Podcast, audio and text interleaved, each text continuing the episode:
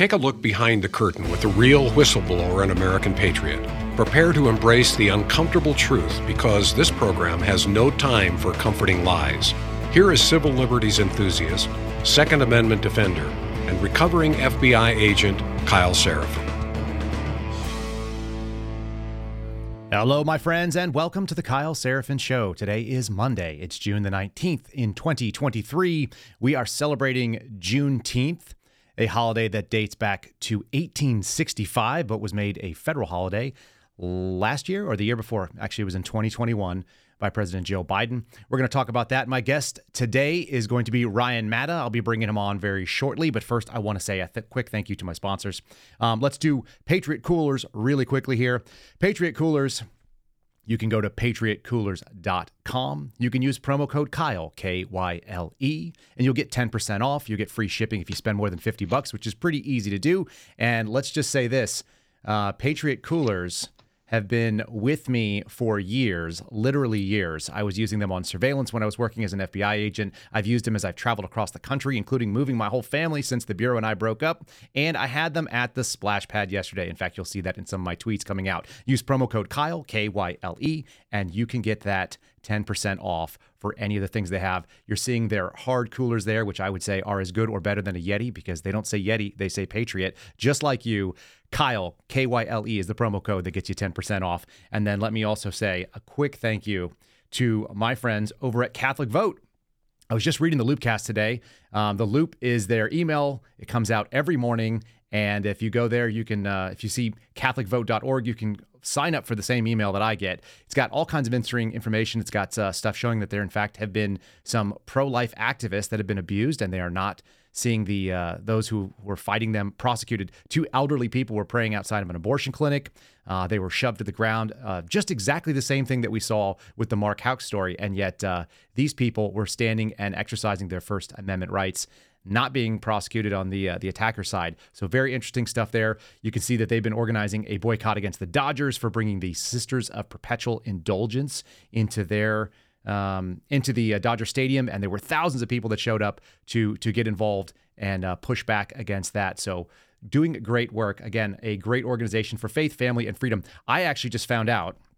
Ladies and gentlemen, I found out that the city that I live in, Liberty Hill, Texas, has a official motto, and the motto is faith, family, and freedom. So what are the odds of that? The same same motto that you see on Catholic Vote is actually the motto of the town that I live in in Texas, America. All right, without further ado, I want to bring on my buddy and uh, a special guest of the Kyle Seraphin Show. Here is Ryan Matta. Ryan, welcome to the show, bud.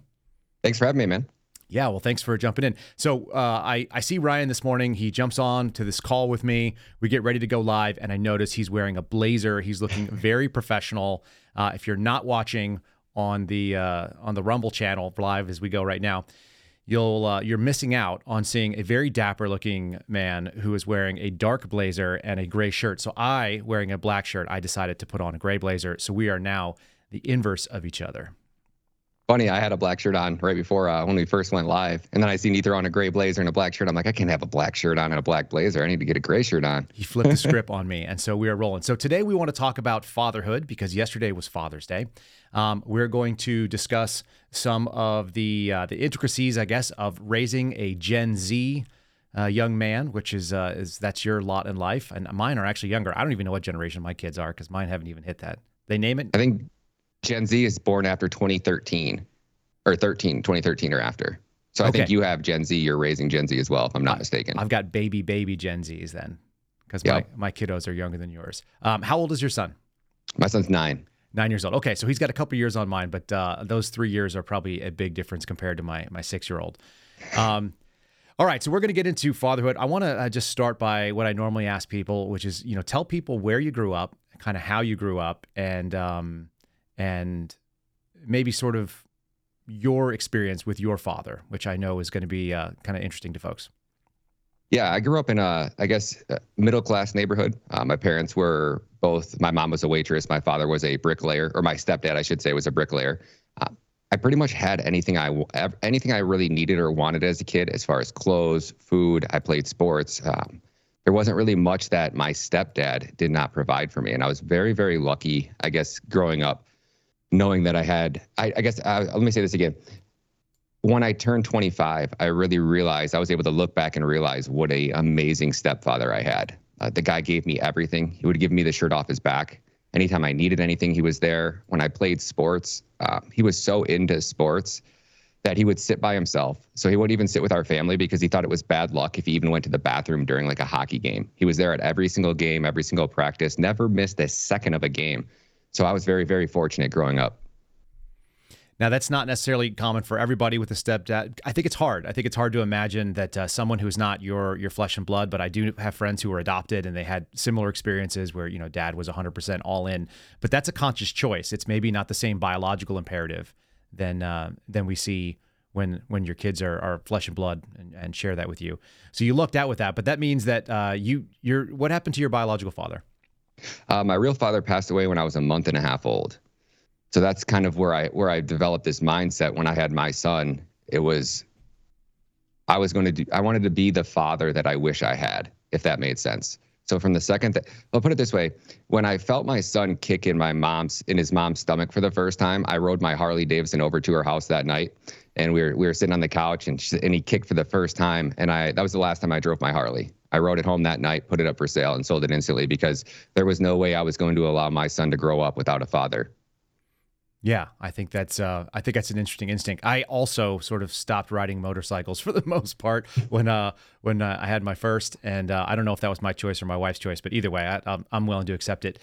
Uh, let Let's talk a little bit about the challenge that you had because you're not just a guy who had a, a child, but you had a you actually had to fight to be a father in your son's life. So maybe maybe tell people the scenario. Um, you you rode over to feel your son kick for the first time, but uh, it wasn't under the maybe the best circumstances, right? Yeah, that's right. Yeah, me and my son's mom we're we were at a point in our relationship that we were kind of just friends. You know, you get to that point in a relationship where you're just friends and, you know, you're young. I think I was like 24. So just doing spiteful things like, oh, I'm going to go out and party and not come home. And, you know, just to like get to get under each other's skin. And it, it just was a, got to a point where we really just decided we were just going to be friends. But at that point, her mother absolutely despised me. So her parents offered her to to buy her a modular home if she left me and refused to let me see the child. So when she was pregnant, being super emotional, she had I guess like a like a second coming where she she wanted me around.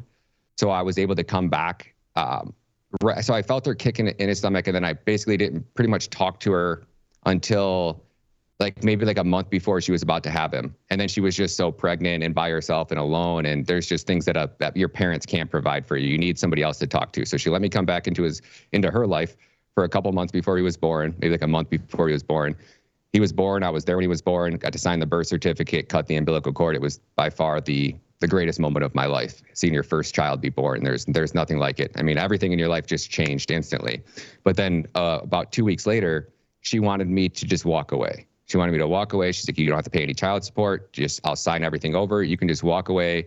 And and that's what that's what my parents are are basically suggesting. And that's what my parents want. Uh, she didn't even put wouldn't even put my last name on the birth certificate. So, so th- you said your parents were asking you to walk away as well. Is that correct? No, no, her parents were. Okay, so she's got family saying, "Hey, you know, let's just cut this off." Um, she's asking for that. She's willing to let you go scot free, no, no child support, no presence in his life and sort of just out of sight, out of mind. Correct. What, what did that feel like um, when when that offer was made? I, I still remember it to this day. It was just like almost like you're losing control. Like like your entire world is being ripped out of your hands. Uh, your your your heart's being ripped out of your chest. You know, I it was just it was a no-brainer. I was at an attorney's office the next morning with fifteen hundred dollars. I had served her, I think, within like seven days or something like that of, of her making that phone call. I immediately stopped talking to her and she kept trying to like call back after she got served and argue with me. And I'm like, listen, we're not going to see eye to eye. There's no point in us sitting on the phone and screaming at each other. You're never going to see my point of view. I'm never going to see your point of view. Let's go to the courthouse and let's let a judge decide. And that's pretty much how it went for the next year, honestly. Um, we didn't really talk. It, we went to court. I got, because if you're, when you go to court, I don't know about other states, but in Michigan, if you're if the father is Jesus Christ and the mother absolutely despises you and you've never had and your child doesn't know who you are So like after he was born, there was like a three month period before we could actually get into a court that I didn't see him. So technically, I was quote unquote a stranger to my child. So they're never going to force a mother to hand a baby over to a stranger. You have to develop that relationship with them. And you basically won't get overnights or anything besides, um, you know, your visitation for the first year until the child's one years old. So from the time he was born to the time he was one, I got supervised visits every other weekend with one of my relatives had to be there. I couldn't drive with my son. It was this huge, basically, string of events of things that I had to basically comply with. But I was, but so take a step back. So my thought process was childhood amnesia, right? So your child's not going to remember anything before the age of three unless it's super, super traumatic. So I said, okay, I'll play this game while, and that's when I really wanted to change my life. So I went and got a new job, went to work. I was working overtime, double time, and I was doing everything I could to provide the best life for my child. I wanted to make sure he had insurance. I wanted to make sure I had a job that had 401k, paid vacations, time off, and I wanted to work somewhere that was going to pay for my school because I didn't go to college at that time. So basically, from that moment on, it was just I'm going to do everything I can to be the best father humanly possible. And since I can't see my son, I'm going to be working to better my son, if that makes sense. And that's that was really my mission. And then the from this like it was like the day after what that one year mark was happened to be on a Christmas, and she agreed that she was going to. Cause I had those supervised visits, but I had my my dad's dead, so I wanted to go to my mom's side of the family and my dad's side of the family for Christmas. And she agreed that I could finally pick him up and take him to my mom's side of the family for a couple hours, my dad's side of the family, and then bring him back home to her that night. And he was a year old. And, yep, he was a year old. And I called her. I said, "Hey, I'm going to be coming over at like noon uh, to pick up Mason." And she goes, "Well, your mom's going to be with you, right?" And I go, "No, my mom's at her side of the families. I'm going to Bevan, my my dad's side of the families first. And she goes, "Oh, well, I I just don't think I'm comfortable with that." I said, "All right, Jess, thanks." And I hung up on her. And then it was like the, I don't know, January 1st. I had already went to the courthouse or January 2nd, right after the holidays. I was in the courthouse the first day that they opened, uh, filing to basically go back to court again to get to get my custody changed. And at that point, uh, I went back without an attorney, and she went with a ten thousand dollar attorney. And basically, I just cleaned house. Uh, you know, I was a great father, never missed a visit, never missed a child support payment. And the judge, and I don't know about all cases, but most of the time, the courts don't want to take a, a child from a father. If you're being a good father, the courts are going to side in your favor. Uh, you just have to show up and you have to be consistent. You have to do it again. So I did that, got more custody. And then I think when it was like the three year mark is when you can basically go back again if circumstances changed and we both moved. So there was a change in circumstance. I was able to take them back. And basically now I have 50 50. And we get along great now. And you had to go do all the. Had you ever dealt with an attorney or the court system before any of this? I yeah, I got a DUI when I was like 18 or something, but that's about it. okay, but not but not civil. I mean, that's a criminal situation. No. That's a light uh, criminal. So you knew to go get an attorney, and then you started representing yourself. You said when he was about a year old. Is that correct? Mm-hmm. Yeah, the first attorney. Well, I had two attorneys. The first one was just a sleazeball kept saying like, "Oh yeah," I'm like, "Listen, I don't have any more money. Like I'm I'm barely able to get by. I don't have more money." "Oh, just go get another 15." "Oh, can't you ask your grandma for another 1500? Can't you ask your parents for another 1500? You don't have anybody that can give you more money? We got to grease the wheel." And I was just like, you know, he's just a greasy attorney, and uh, I felt that. So I so I canned him, hired a second one, and that guy was just great. Um, he, Gregory Dean, he's an amazing attorney. He took care of me. He's the one who got me through my first court date. And then the second one, was it was just to the point where I was just like, what what am I going to pay this attorney for? I'm a great dad. I I, I, mean, I just wanted to. I guess I guess I felt like I was willing to risk it because I had nothing to lose. Like they weren't going to take anything away from me. She wasn't going to give me anything more. How what was it going to hurt if I went there and represented myself? Because if if that failed, then I was going to go and get an attorney and take her back again. So I did went without without one and I just I did everything that they told me to do the first time. I never missed a visit, never missed anything. I was just very confident that they weren't going to take any time away from me, so I had nothing left to lose. So our buddy uh, Eric Jason in the chat, who's one of our moderators, is saying that's a whole lot of crap just trying to be a dad, um, an uphill battle, and I think a lot of men, at least recently, have have walked away from fatherhood with difficulties like that. What uh, what sort of mindset were you were you holding on to? As you kind of fought an uphill court battle, knowing that this is a three year fight, not knowing how long it's going to take to get access. I mean, some of these things must have weighed on you, especially because even though you're what, 24, 25, 26 at that time, that's still pretty young for men. Like a lot of us don't develop. Like I was still a moron when I was 27. So I imagine some of this stuff had to kind of weigh on you and you had to have some moments. Yeah, there's a lot of mornings. Uh, you know, I, I have I still have the notes in my phone where I thought that you know maybe I might not make it a couple years, right? Like if something happened and I died and I never got to develop that relationship. So there was a time there where I was writing a letter to my son. I'm gonna get choked up every morning, uh, driving to work, uh, just in case that I wasn't here. You know. Yeah.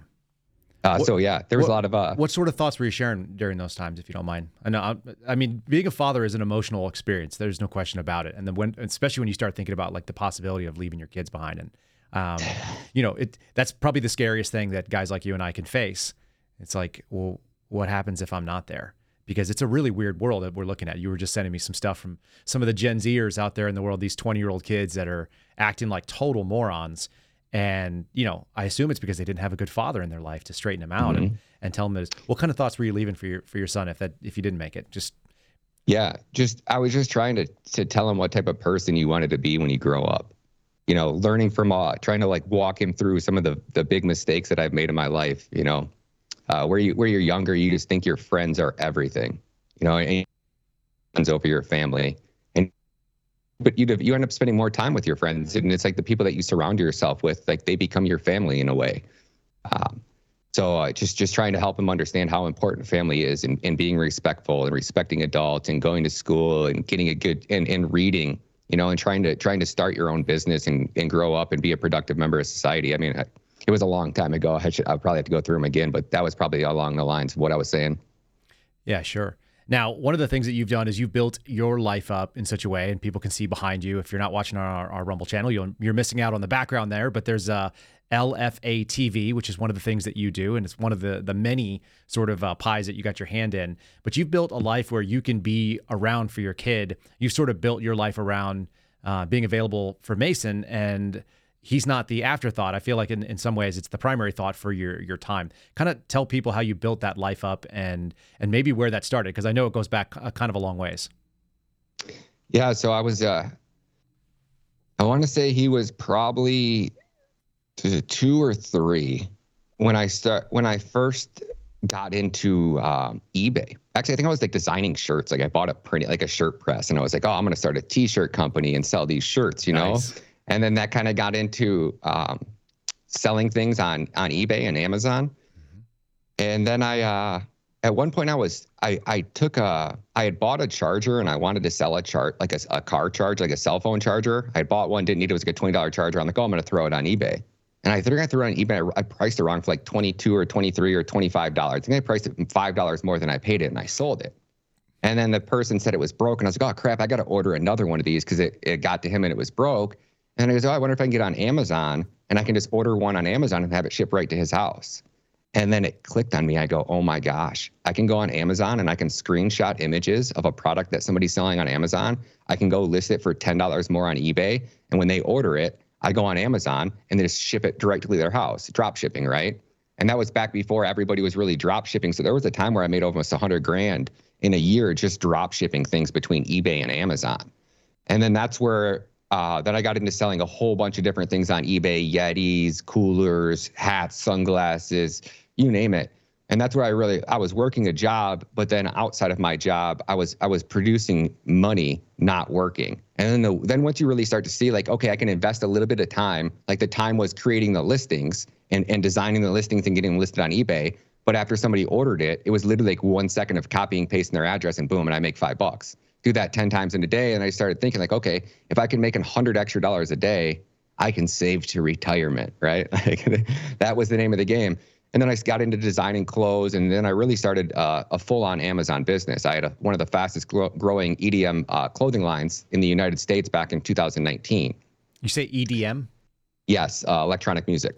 So that was a point in my life where you go and you take like the the Amazon guru classes that are going to teach you how to become an Amazon millionaire and they're oh you got to find a niche you got to find a niche right and I'm like thinking like okay well what like what what niche am I going to find that somebody hasn't already cracked and then I was selling um, boxers with like pockets in them you know like on like the side for like your cell phone mm-hmm.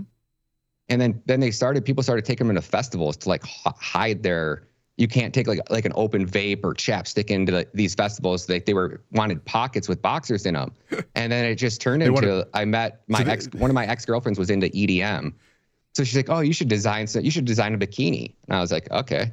I called my supplier in China. She threw me up some prototypes, and it just happened to hit it out of the park first try. And then so one line after another after another, and I had a whole clothing line. What what is specific to EDM when it comes to uh, to clothing that they were looking for? And also, I appreciate that you you listen to that kind of music. You listen to like, or at least you had somebody that was around you, and it, and you just said, "Screw it, I'm going to dig into this." Not not oh, the most like funny, hyper masculine, but I I actually really like something with a driving beat. If I'm going to go for a jog, people would laugh. Like a lot of dudes listen to metal, and I listen to things like that. So I know I know what you were talking about. It's funny. Our first date, uh, she was actually picking me up, and she she picked me up. She goes, "Oh, what do you listen to?" I go anything but that EDM garbage. That doof, doof, doof, that that is so gay. and she goes, I go, what do you listen to? She goes, oh, EDM. I'm just like, and you're like, oh cool. yeah, it's my favorite. You do, you, do you do the straight pivot? you can't. So, you can't just like stand on that one. You got to act like it didn't even happen. That's classic. no, I think I don't think she said EDM, right? She, she's like, oh, I like country. I, I kind of like EDM, you know. And then like a couple months later, I found out that EDM was her total thing. Like she that was her festivals jam. and yeah. So and and people spend a bunch of money on specific clothes to go to festivals. Is that what you're kind of? How did well, you even figure? The, how did you figure out they wanted it, pockets? Right? Is I'm never going to have competition. Okay. I'm never going to have competition selling. Like, they wear pasties. Like girls wear like the pasty nipple covers. They wear really skinny bikinis. They wear like reflective things because it's at most of the things are at night. So anything that glows in the dark, black light, reflective. Guys wear basically like t-shirts with like neon designs so that when they go in the black light, they really like change colors. Mm-hmm. Uh, girls put like that. I had like a whole glitter line. I vibe glitter line. It was like the like the glitter flakes. Like they take like the eyelash glue and they put it on their face and they sprinkle the glitter on it. And then they put like the rhinestone little gems on their on their face a whole bunch of weird stuff man. It's a really weird industry. I don't really know how i got into it but so it was I, the niche. I, I got to imagine that the the hardest thing for most people when they're starting a business up like this and they're looking at it first of all they've got uh, they've got kid and you've got the kid to, to worry about supporting. You've got payments you got to make right? You got you got child support payments. So you can't be missing on that and they're taking a risk how much of the uh, how much of the risk were you aware of that you were going to be sinking money in and, and maybe nothing comes out of it? So my motto was if I can work 16 to 20 hours a day, seven days a week for two years straight, there's really nothing you can't accomplish. So so the risk really wasn't there for me because I didn't take any I didn't leave my job. I didn't take any time off work. Everything that I did running my company was on the side on top of it. So outside of losing time, but at the time, you know, right, I was until my son was three, I didn't really have. Even when he was three, I didn't have the. I only had every other weekend, so I had all this time free, and I just again every time, every second I didn't have my son, I was dedicating that time to generating revenue for a business, building a business. So the risk really wasn't there until I until I quit my job. So at, at the time where I got to a point where I said, okay, I'm going to quit my job and I'm going to do this full time, that's when I, I I took the the massive risk, I guess you would say. Yeah, I guess so. Now, when it comes to a risk, there's also um, you know a certain amount of confidence you have to have in yourself. Uh, people may not know this because you can be a very successful content creator on YouTube and nobody's ever heard of you because the the markets are so many. There's so many people in the market that are looking for this. But folks, I'm just going to let you guys know. I went and took it, uh, took a look at Ryan's YouTube page today, and it claims like the YouTube stats actually say over 52 million views total views. Did you know that, by the way? No, I didn't. No. so over 52 million total views. You have 166,000 followers on there. When did you start that channel? I started that channel and actually it was a father son channel. Interesting. Way back in the very, very day when my son was, so that would have to have been like 2013. I mean, he was still crawling when I was taking him through like sky zones and all the places. And it was going to be a father son motivational channel. That was the very first thing that it started into and now it's full of all kinds of other stuff. You obviously got into the crypto space, you've gotten into politics, and and uh, kind of some of the stuff you're doing right now. But most of those views, I think, were probably more recent than um, mm-hmm. than when you first started with father son motivation. Yeah. Yeah. Oh yeah. That's all of them. all the views. They were are... actually that that last in like no from like uh, it would have been when we were when I met you, Kyle. Was that like in November?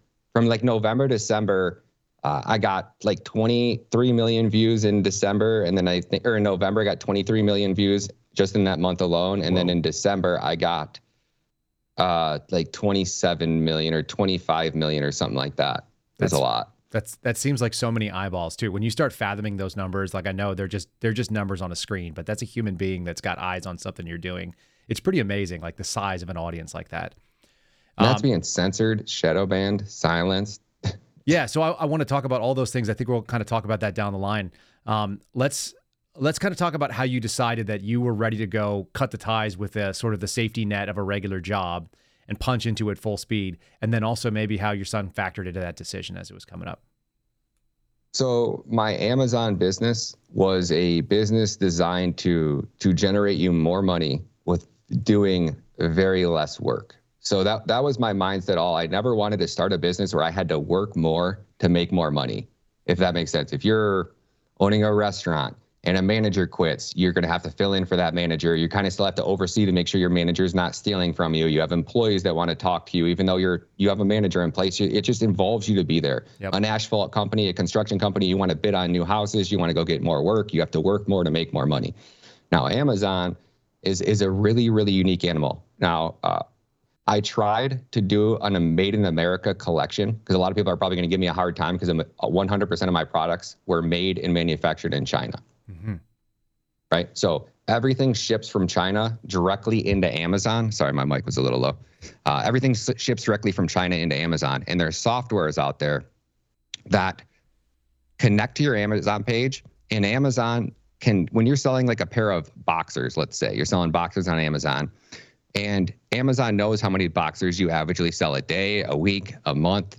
They track your inventory. So when your inventory level gets to a specific threshold, they can create what's called like a, a need to fill order. Like, hey, this item is going to run out. And then you connect the, the program to another software. and in that software, it has the specific item. So when Amazon says, hey, you're out of this item, it sends like a, a note to this software, and the software realizes and goes, okay, you just sold X amount of products in the last 90 days. We you need to you need to you need to send in X amount of a shipment, and then it connects directly to my supplier in China. So when I'd get low on a product in in Amazon warehouses, it would send a note to my software. My software would generate an invoice. It would send the invoice directly to my supplier. My supplier would would modify the invoice. Maybe material went up by 10 cents an ounce or whatever the case may be, and then she would send me a final purchase order or I would pay that purchase order. After I would pay that purchase order, that's all I'd have to do is pay one invoice order, and I would have to log into Amazon and generate a a invoice shipping label. So when she sends the products from China directly into Amazon, she needs a special label. So I would have to pay an invoice and and give her a label. Take me about three minutes, maybe five to ten actually, a month, a week, a day. And I was able to, I was, I had one point, like $1.7 million, or sorry, no, I had $300,000 worth of products in three different warehouses in Mexico, Canada, and uh, the United States. And I just stocked $300,000 products worth, it, and we are getting ready to kick off festival season. It was awesome. So, but I was only, ha- I was at a, at a point where I'd only have to work four hours a week. And I was doing roughly $125,000 a month in sales. And that was the worst month of the year, getting ready to scale into festival season. And yeah, and and so what is the what's the profit margin on these things look like? Because obviously everyone's got to get it got to cut. There's uh, you know the software's got to cost you a little bit, the inventory, the warehousing, and all that kind of things. Everything goes in a circle, but you're still gonna if you're working four hours a week, I, I imagine it was worth your time. Very much so, man. Now so. four hours a week is where we are getting to, or yeah. the I guess the big picture goal of where I could get, get to. Right. I was still probably working about twenty to thirty at, at that time. Sure but I was launching a lot of new products. I was doing things, but the the idea was that I was going to have a business that I could work roughly four to ten hours a week, and that business was going to generate me millions. And then what happens? COVID. I have an EDM festival clothing line. Um, That's based on in-person events. Yeah, mass public gatherings, uh, pool parties, events, maybe concerts, and then big, big, big festivals were the main thing. Yep. And that was the first month I broke over a 100 and a 100,000 in sales was March of that would have been 2020. Whoa. And so just totally derailed based on that. Yeah, I went from doing 125,000 a month in sales to 7. 7,000 or $7? 7,000. Okay. Which is absolutely nothing. And those were just the products that weren't related to festivals that I still had on the shelves. And then if you count the probably 5 to 10,000 I had that month in returns, because I just sold 125,000. Everybody bought all these brand new clothes to go to the festival, which was Ultra Music Festival, and then Lost Lands, and they were, they are all lining up within like, I mean, March and Ultra and like March 15th kicks off festival season. So I had ordered, and then they canceled Ultra. So I had all these girls that were like, "Oh, I'm not. I just bought this to wear it just to this one festival. I'm not going. Well, I might as well return it." So I probably I probably had a negative, probably three or four grand that month if I just had to take a guess. So that was the big derailer. And then did you ever try to restart that or are you working on relaunching these things or is it even worth your no. time? No, so Amazon has a policy where it's uh, you can only send in things that you sell within six months. So I might pay 10 cents, 25, 35 cents per item per month that I have sitting on a shelf in Amazon. If you hit the six month period, you can either pull them back and, and remove them from inventory, or you have to pay long-term storage fees. And your long-term storage fees go from like like I said 25 cents to $5 per item. It Whoa. is absolutely astronomical because Amazon one of their biggest problems when Amazon was at its peak was warehouse space. They legit could not build warehouses fast enough to hold all the inventory that people were selling in. So if you were shipping in products to Amazon that we're not selling, you were the cog in the wheel. And they wanted to make sure that you didn't do that time and time and time and time again because they can't afford to sit there and house all these products that aren't selling. It's just not beneficial to them. So yeah, at the six month mark, I had to pull off all this inventory. I, I donated so much. I can't even tell you how much money, I, how many outfits and things I've donated to Salvation Army and given away to friends and just honestly threw out a lot too. So yeah, I had to pull all that back. I, I had some partners at the time as well that just really didn't do anything. They were really crappy partners. Uh, they were more so investors, and I didn't need investors. I needed partners. I was working full time at you know when I brought them on as partners, and they just yeah. So it just wasn't it wasn't worth it. But at the end, my suppliers that manufacture the clothing were like, "Hey, we want to shut down our factories." and make PPE supplies. Instead of taking the 20,000 that we owe you in products for your EDM clothing, can we send you PPE supplies?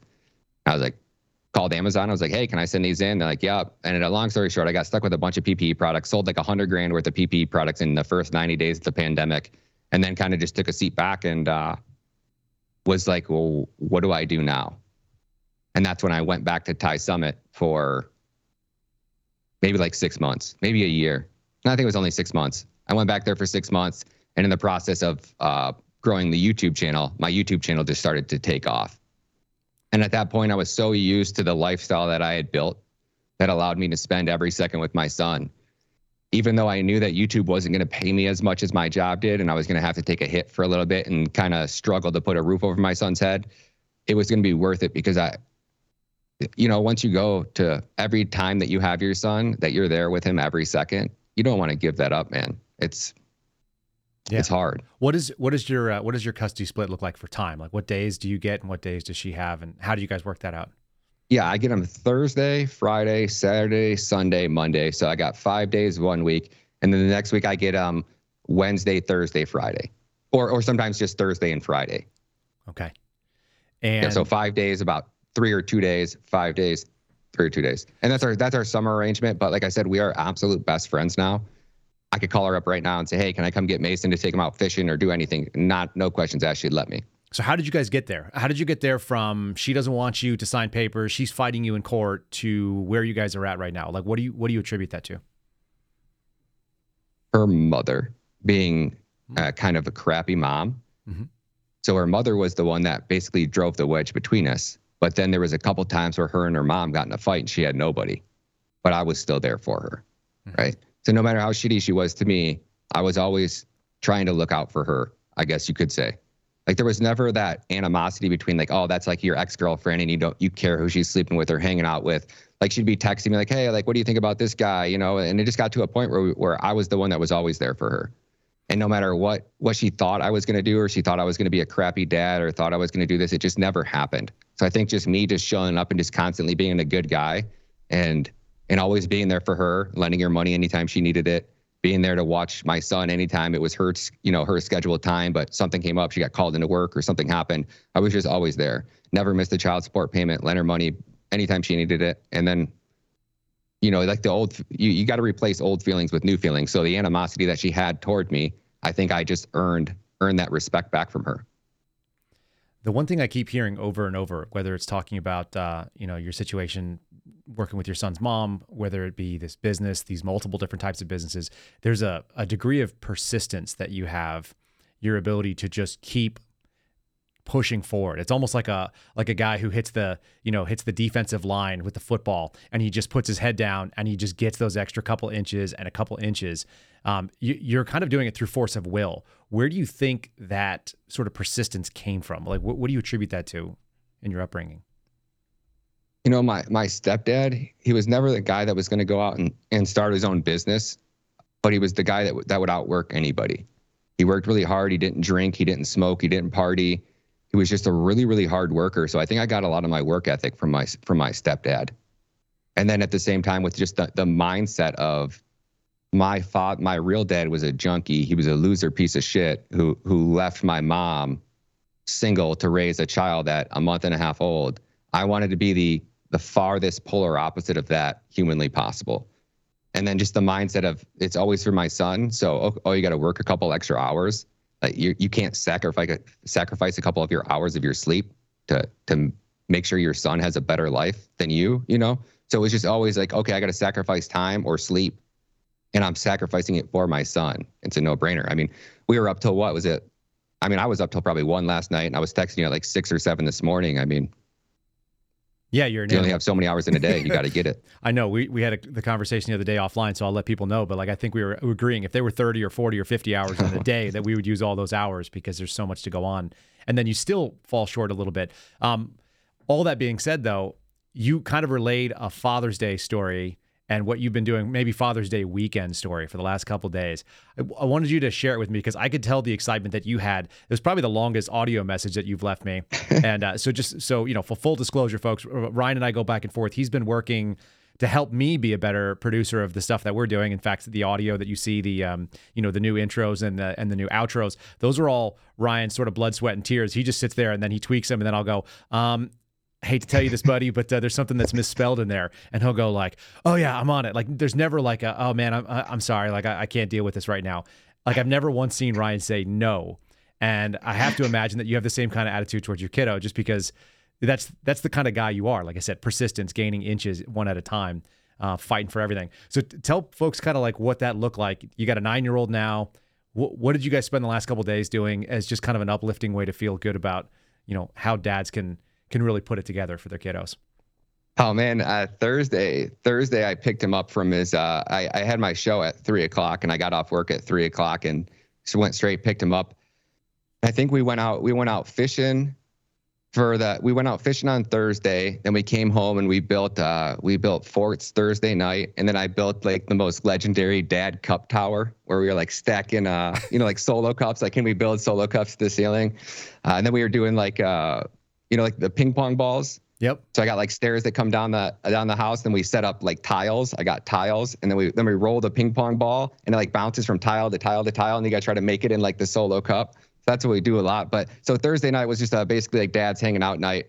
Friday, I had to do my I had to do my show on Friday, so I had to do my show. So we got up in the morning, we went out, got breakfast, went and I forget what he wanted. He wanted to get like a stuffed animal, so went and got a stuffed animal then came back home and I did my show.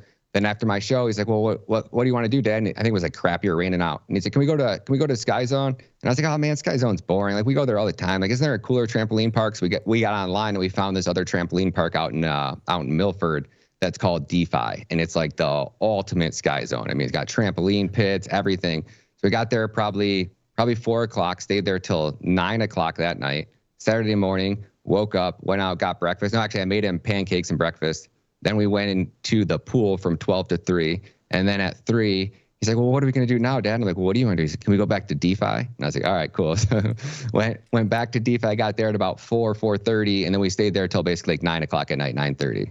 Went and grabbed some pizza on the way home. Came home, probably built some more forts. And then Sunday, Sunday, so Sunday I had to record because I was going out of town.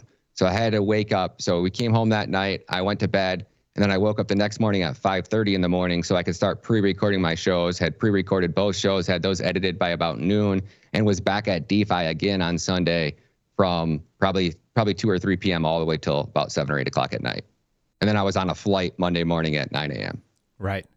So lots of uh, jumping around on these uh, these trampoline parks. I you sent me some of the pictures of it, and it looks like uh, maybe an EDM type festival there. They've got a lot of they've got a lot of like uh, black lights and stuff like that. Uh, is is he working on any kind of skill sets? Or what, what do you even do when you're there? You're just watching your kid fly through the air and, and trying not oh. to not to panic that he's going to run into other kiddos or what? Oh, man, they got like uh, the, the this new one's really sweet. So they have like the gladiator. You know how they get like the like the jab sticks? Mm-hmm. They have these giant float up. It's like a blow up uh, battle sticks, you know, and they have like the balance beam, and on both sides of the balance beam is the foam pit. So like that's his new thing, like trying to battle the bigger kids, you know, like the 10 and 12 year olds. Can he take them out? And he's getting like good, like where he learns like go up and like juke him out and then come back down and like sweep down with the legs and like take him out. So just and he, he goes there with his buddies a lot. So um, he's got his buddy Brandon that also goes up there all the time. So he'll meet up with his buddies and I'll kind of hang out with the other parents and we'll sit there and watch. The place is so big you you can't keep up. I can I can only jump for like an hour or two hours and I'm like, all right, dude, I'm burnt out. Later, dad. like, just, just sit, goes and runs around. And it's crazy. Yeah. And well, he's got he's nine, so he's got basically like a nuclear energy factory building inside his body as long as you feed him some yeah. sugar, right? yeah, never. yeah, so, as long as you feed him sugar, yeah. As long as he's got calories, they don't run out. Yeah, um, yeah, never runs out of energy.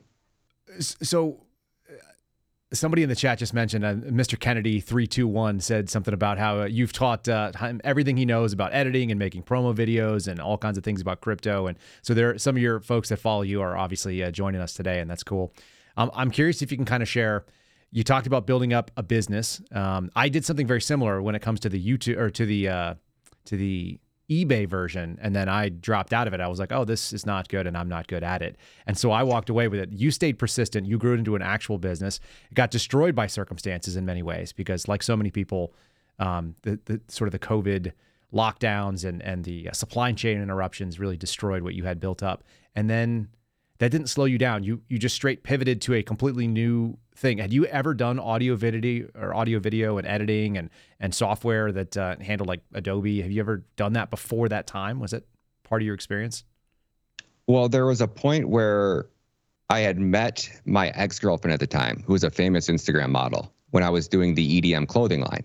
I met her. To, I hired her when she had like I think like ten thousand followers on Instagram, and then with like within a month of our shoot, she had like a hundred thousand. Hmm but she she had a boyfriend at the time and then broke up. Then it was like a month later, I hired her to come do another shoot. She didn't have a boyfriend. We hung out, we hit it off, and then so it was working with her, growing her social media, knowing that I needed and, and when you're doing clothing and you're launching like a hundred products a month, you need six different photos of each piece of clothing. You need a skinny girl, a heavier girl. You know, like the better that you can present your product, the better that the better the odds are that somebody's going to want to buy it. Mm-hmm. And uh, so yeah, I just I started working with her, and she was really really big into social media. She started taking me around to do uh, to go to photo shoots with legendary. That's how I met Rob Hall. He's one of the most famous photographers and videographers in the state of Michigan. He's one of my really good buddies now. Uh, so I got to go just travel with all and work with the best of the best because she was really pretty. She had a lot of followers that would get the photographers a lot of attention. So they wanted to shoot with her for free just so that she would tag them in in photos that she posted. So I got to go get a lot of one-on-one work with all these photographers, and then from there it was like, oh, well, I need this promo for my, I need promos to for my clothing line. And again, just you know, being a you know trying to start your own business, you got to save save money where you can save money. It was either I can find out how to make this promo myself and make it, or I can pay 200 to 300 bucks. Well, 300 bucks at the time was a new product. You know, I could probably launch a product with about 500. So for 500 bucks, I can either edit my own promo or I can launch another product, and that product's going to generate me money. So everywhere I needed to save money, I was willing to to figure it out, and that's how I became really good at these. What um what sort of training did you have to do in order to get competent? Because some of the stuff, like folks, if you've seen our outro, you, have seen the uh, the way that the intro is built up. Like Ryan's building these out of out of whole cloth. He's taken you know existing templates and and plugging in what we want. And if I go, hey man, could it could do, could it do this instead, or could we have a plane flying in? And we've got a couple that you haven't seen yet, but he's got motion videos and he's got all these like really really capable, um, really professional level pieces and it sounds like you spun this up in about two years in, in your capabilities, like that didn't exist two years ago. So no, it so didn't. What sort of training were you going through to get this stuff done? Because I think that's also a barrier for a lot of people. Just knowing that they're looking at a vast skill set that they don't have, you got to pick it up piece by piece. Where did you go to do that? So at one point uh, in my spare time of being in like limbo between between jobs and working and you know traveling with the ex girlfriend and I was I was making these promos and I was going to start a YouTube channel. And my buddy Rob Hall did the photographer photography stuff, and he was asking me. I was teaching him stuff in Premiere Pro, and he's like, "Dude, you should you should teach them, make tutorials at teaching this Premiere Pro stuff and After Effects. You're really good at this." I was like, "Yeah, it's a good idea, you know." So then I just started trying to teach it and trying to make tutorials on them and upload them to YouTube. That's where Mr. Kennedy was over here in the live chat, like, "Yeah, he's got these tutorials up on YouTube." So I got a, I don't know, like you know, 20 or 30 tutorials, and it was just again just teaching yourself, right? Just watching YouTube videos long days, long nights. Trial yeah, and error stuff. work. Yeah, a so, lot of work. So you were doing trial and error, and you were trying to teach it by by learning it and then teaching what you had learned. Mm-hmm. That's sort of the classic method, I guess, too, of of how things always got done. It's like, how do I need to do it? Um, you know, innovation being necessary for you to be able to continue it, and and the cost benefit. It was like you had the five, you had the hours, but you didn't have the five hundred dollars kind of deal, and so you right. were willing to invest your time. How many how many hundreds of hours you think you've invested in, in crafting this sort of skill set to get to a, a level that's professional? There, I think there was one week, and and people don't believe me that I slept uh, like maybe like 14 hours. There was a time where I was working 20 hours a day, almost seven days a week. One night I might get 18 hours, the next 16, then one 20, then I only might get three hours. So I, I honestly I could not tell you hundreds. I was like a zombie. I mean, there was one point where I was pre-scooping I was dry scooping pre workout to drive to college because I was falling asleep at the wheel. I was working so much and going to school and being a father. That's something we didn't touch on either. That was really interesting. Uh, that was when my son was like one to three. I was like, oh, I'll go to school, get a good job, get a college degree. Mm-hmm. And my work was going to pay for it. So I ended up going to college too and taking full time 16 credit hours on top of working like 60 or 70 hours a week. And but that was when I was having the supervised visits. So, you know, I had a lot of time to to go to school because you were you were cut down from seeing your kiddo. What yep. um what were you studying? What did you go to study? Uh, I was uh, I got my associates in um, uh, industrial manufacturing engineering. What was the mindset behind that? What was the uh, the goal? The goal was I was a controls engineer at Thai Summit, and I was taking like their apprentice program, and that was one of like to get like that next level pay, you had to have you know these classes and all this stuff. But they didn't make you have a degree; it just was a specific set amount of classes. And I had taken so many of the classes that it just made sense to go and just get out, you know, get the degree. What do you think about? Uh, is there such a thing as it's good enough? I'm just going to walk away, or do you have a mindset that uh, you have to continue? Is is there is there a, a perfection that you're always striving for when you see something like you're crafting? You know, if you you you're the type of person that uh, pulls their car out of the garage, washes their car, puts it back in the garage, and sees that you you missed the spot and goes, "Oh well, good enough."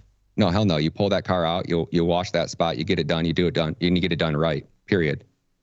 You know, never never put something off for tomorrow that you can do today. Those are just great, great philosophies or great, um, great quotes. But you know, I don't always live by them, but I try to.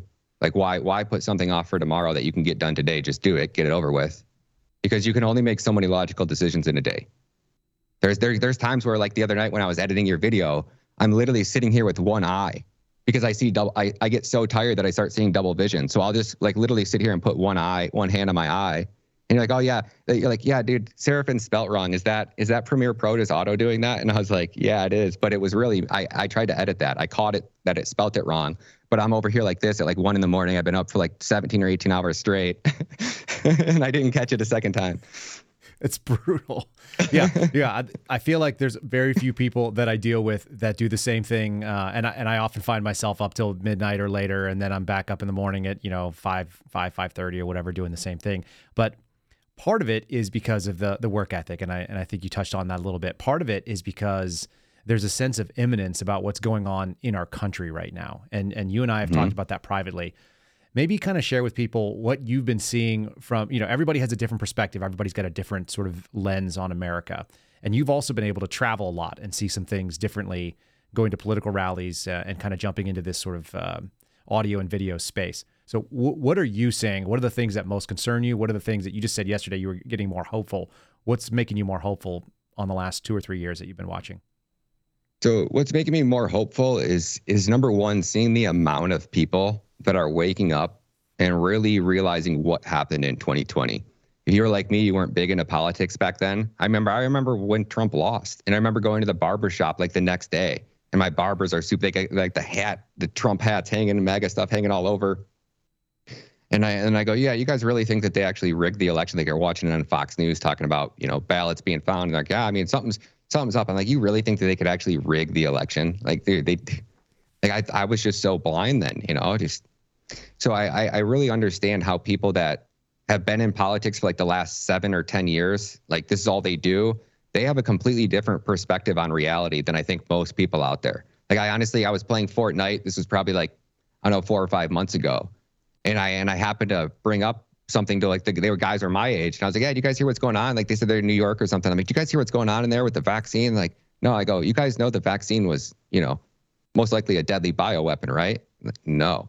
And I go, you know, Joe Biden's entire family is getting investigated for crimes, you know, that they're trying to charge Trump for, right? And they know. Like, so there's people out there that have no, they're completely oblivious to what's going on. So that seeing how many people that I've heard in the last couple weeks that say they weren't big into politics, or the last couple months that weren't big into politics, but now they're awake, or people saying I used to be a Democrat, I can't, or people saying I can't believe I called, called myself a Democrat. And then the last three Trump events that I went to, barely anybody showed up because people are so afraid to go out and protest and make their voices heard because of what happened to the January 6ers. But this last Trump rally that we went to, seeing every, I mean, thousands of media outlets, tens of thousands of people down there, it was awesome. The Republican Party is getting its balls back. We're, we're starting to not be afraid. We understand that we have to be very careful because of how they manipulate. There's going to be provocateurs. There's going to be Antifa. There's going to be undercover feds, most likely dressed as Trump supporters, trying to start start crap. So to be very, very careful. But I think it's just, it was just refreshing seeing so many people coming out because I think it's going to come to a point where we we have to march, we have to stand up. Nobody ever relinquishes power. I think that's George Orwell quote. No authority ever acquires, you know, power with plans to relinquish it. Yep. So all these things, you know, you're traveling around and, and then you're coming back in and then you've got to, you know, touch base with your son and talk to him about what, you know, what dad's doing, what dad's seeing, where dad's been. What do, uh, what, what do you tell him about, you know, what you're seeing in the world, what you're spending your time doing and how much does he understand of it at, at his age? You know, that's a, that's a really big battle I deal with every day, Kyle. I really do. At, at, you want to protect your kid and you want your kid to enjoy growing up being a child, right? You don't want him to have to try to be an adult before he should be. You want him to enjoy life. You want him to be happy and think that the world's an amazing place because it could be, mm-hmm. you know? So I, I have really hard time because he's nine, because I am vaccinated and I might drop dead at any second. I'm always living with that. I, I have to kind of teach him what's happening in the world like he I, it's like how do you explain to a child that that a rainbow is something that a, a, child would think is cool and pretty and you see in the sky is now turning into a, a symbol of a satanic cult that worships the devil? How do you how do you tell your son that that doctors are not actually looking out for your best interest or might not be Mm-hmm. How do you tell your son that, you know, these vaccines that they injected into his father is most likely a deadly bioweapon designed to castrate me or completely kill me? These are all conversations that I that I don't have, but I do have in the same kind of way. Like he understands that he'll never have to get another vaccine. And if any doctor, teacher, or his mother ever tries to, to put a needle in his arm, he needs to immediately contact me mm-hmm. and demand that they contact me because in Michigan it's against the law. They can't do that without the father's consent. Um, it's, in uh, it's such a different world than what you and I grew up in, though, and that's the thing. And I know we're we're roughly in the same age bracket, so you know there was kind of a, a period, and I don't know if it was because we we almost got there, and that's why they had to fight it back. They being whoever it is that's fighting this culture war that started this, the cultural Marxists, the leftists. Mm-hmm. But uh, you know, these were not concerns when I was growing up. I don't think they were concerns when you were growing up. They weren't even on the. It's like if the doctor said something, it's because doctors know what's going on. Um, mm-hmm. Um, if uh, the people that were running for office, like they cared about our country, they disagreed about policy, who cares? You know, it didn't matter to us. And then in the meantime, you've got people getting set up now by the FBI. You got my my little kids who, you know, I've got a six year old and she she goes out to the playground and tells people, yeah, daddy didn't want to get a shot and that's why he lost his job and that's why the FBI might come get him. Yeah. it's like like what is a six year old doing talking about that? There's something really crazy. There's something really off. Um, people have said it a bunch of times in the chat. They've been mentioning it over and over again about how how uh, you know good times made weak men, and and now it's taken men like you doing the things that you're doing working yourself to the bone and you know i i know that i think even from the time that you and i started talking um, my eyes have bags underneath them now that they didn't have six months ago because, do. and and and you're getting there too it's like there's only so much time so much stress you could put on the human body right Yep. Uh, but but what choice do you have if you want your children to grow up in a world that was even close to what we grew up in Yep. which, which was so carefree comparatively You know, what's crazy is my parents raised me with the mindset of go to school, get a good job, become a doctor, become a lawyer. I think at the time it was a, they wanted me to become a veterinarian. They make so much money, you only have to sacrifice ten years of your life and get in four hundred thousand dollars worth of debt. You know, right, right. uh, go to go to that. And then my mindset really changed. Well, like, like why why would you want your kid to work? Like, I want my kid to go have babies. Like, I want him to meet the right girl, fall in love, and then just enjoy life. You know, start his own business, but just enjoy it. I mean, I want him to do whatever makes him happy, honestly. But in, in reality, I'm thinking like, I want to work so my son doesn't ever have to do what I'm doing right now. My son doesn't ever have to work because the American dream was a, a man, a single man could come over to America and with nothing but a work ethic. And if he was willing to hump block or hump, you know, work his ass off, he could feed a family of five. A one man could support a family of five working 40 hours a week. And if he were to do anything overtime, double time, nobody worked on Sunday. I mean, even the slaves had Sundays off. right And now look at us. The slaves had Sundays off. When is the last time you had a Sunday off, Kyle? Like that you didn't actually, I mean, obviously you probably do, but like, I mean, it's just crazy to me. I can't tell you the last time I just sat down on the couch and watched TV. Probably six years, maybe longer than that. Maybe. yeah like if i do it it's after like 9 years. p.m you know and it's i get a little bit of time and i'm taking it out of my sleep uh, so i can spend a few minutes connecting on some you know piece of pop culture with my wife so that's that's obviously not very common anymore i actually had far more sundays off when i worked for the government if that tells you anything one of the uh, these jobs that the the you know the fbi self-proclaims to be you know this hardest most honorable thing to go do it's like i had a really good gig i you know when i kicked off when, when i left work i left work behind and and i know that you don't but like we never leave work behind now it's never No. gone. It's always in the background. So even if you're doing something else, it's always gnawing at you. Like, what's the opportunity cost of this? And the only time I'm able to put it away is when I'm sitting with my kiddos and I put my phone away or I leave it somewhere else, even better. Yeah, and then nobody can reach me anyway. And so then I can go and sit down and play tic tac toe with my, you know, my two daughters that are old enough to play and and that kind Mhm. of thing. That's the only way that I can d- disconnect from any of this stuff, which is it's it's like I, I just try to make every time I spend with my son, I try to make a memory that's gonna last a lifetime. Right? Whether that's going fishing or or waking him up at three in the morning because it's, you know, thunderstorming and it's hot and there's this, you know, the hill's all muddy, so we can go run out in the mud at two in the morning and slide down the hill or you know, there's a snowstorm coming in and I know he's not going to have school. So I drive all the way out to his mom's house and then pick him up and then drive another hour to the snow hill. And we get to the snow hill at like five in the morning when all the kids are just starting to show up because school got canceled and we got the best sleds, you know, and it's, it's those little things that I always just look back on and I'm like, every day I want, I want to make a memory that's going to last a lifetime because I might not be here for much longer. You know, that, that they're saying that vaccine was designed to kill almost everybody within five years. Uh, whether they come out with a cure, is Pfizer going to buy a patent? Is the world, you know, is my heart just going to stop? I look at all these football players that were out there and I think of how great they must have felt if they're out there on the field playing a football game. And then all of a sudden, 30 seconds later, so is I could that- feel like a million bucks right now and just keel over tomorrow. Yeah. That that is a that's a crazy burden to run around with. And and I I don't appreciate it nearly as much, I guess. Um, you know, I go ahead.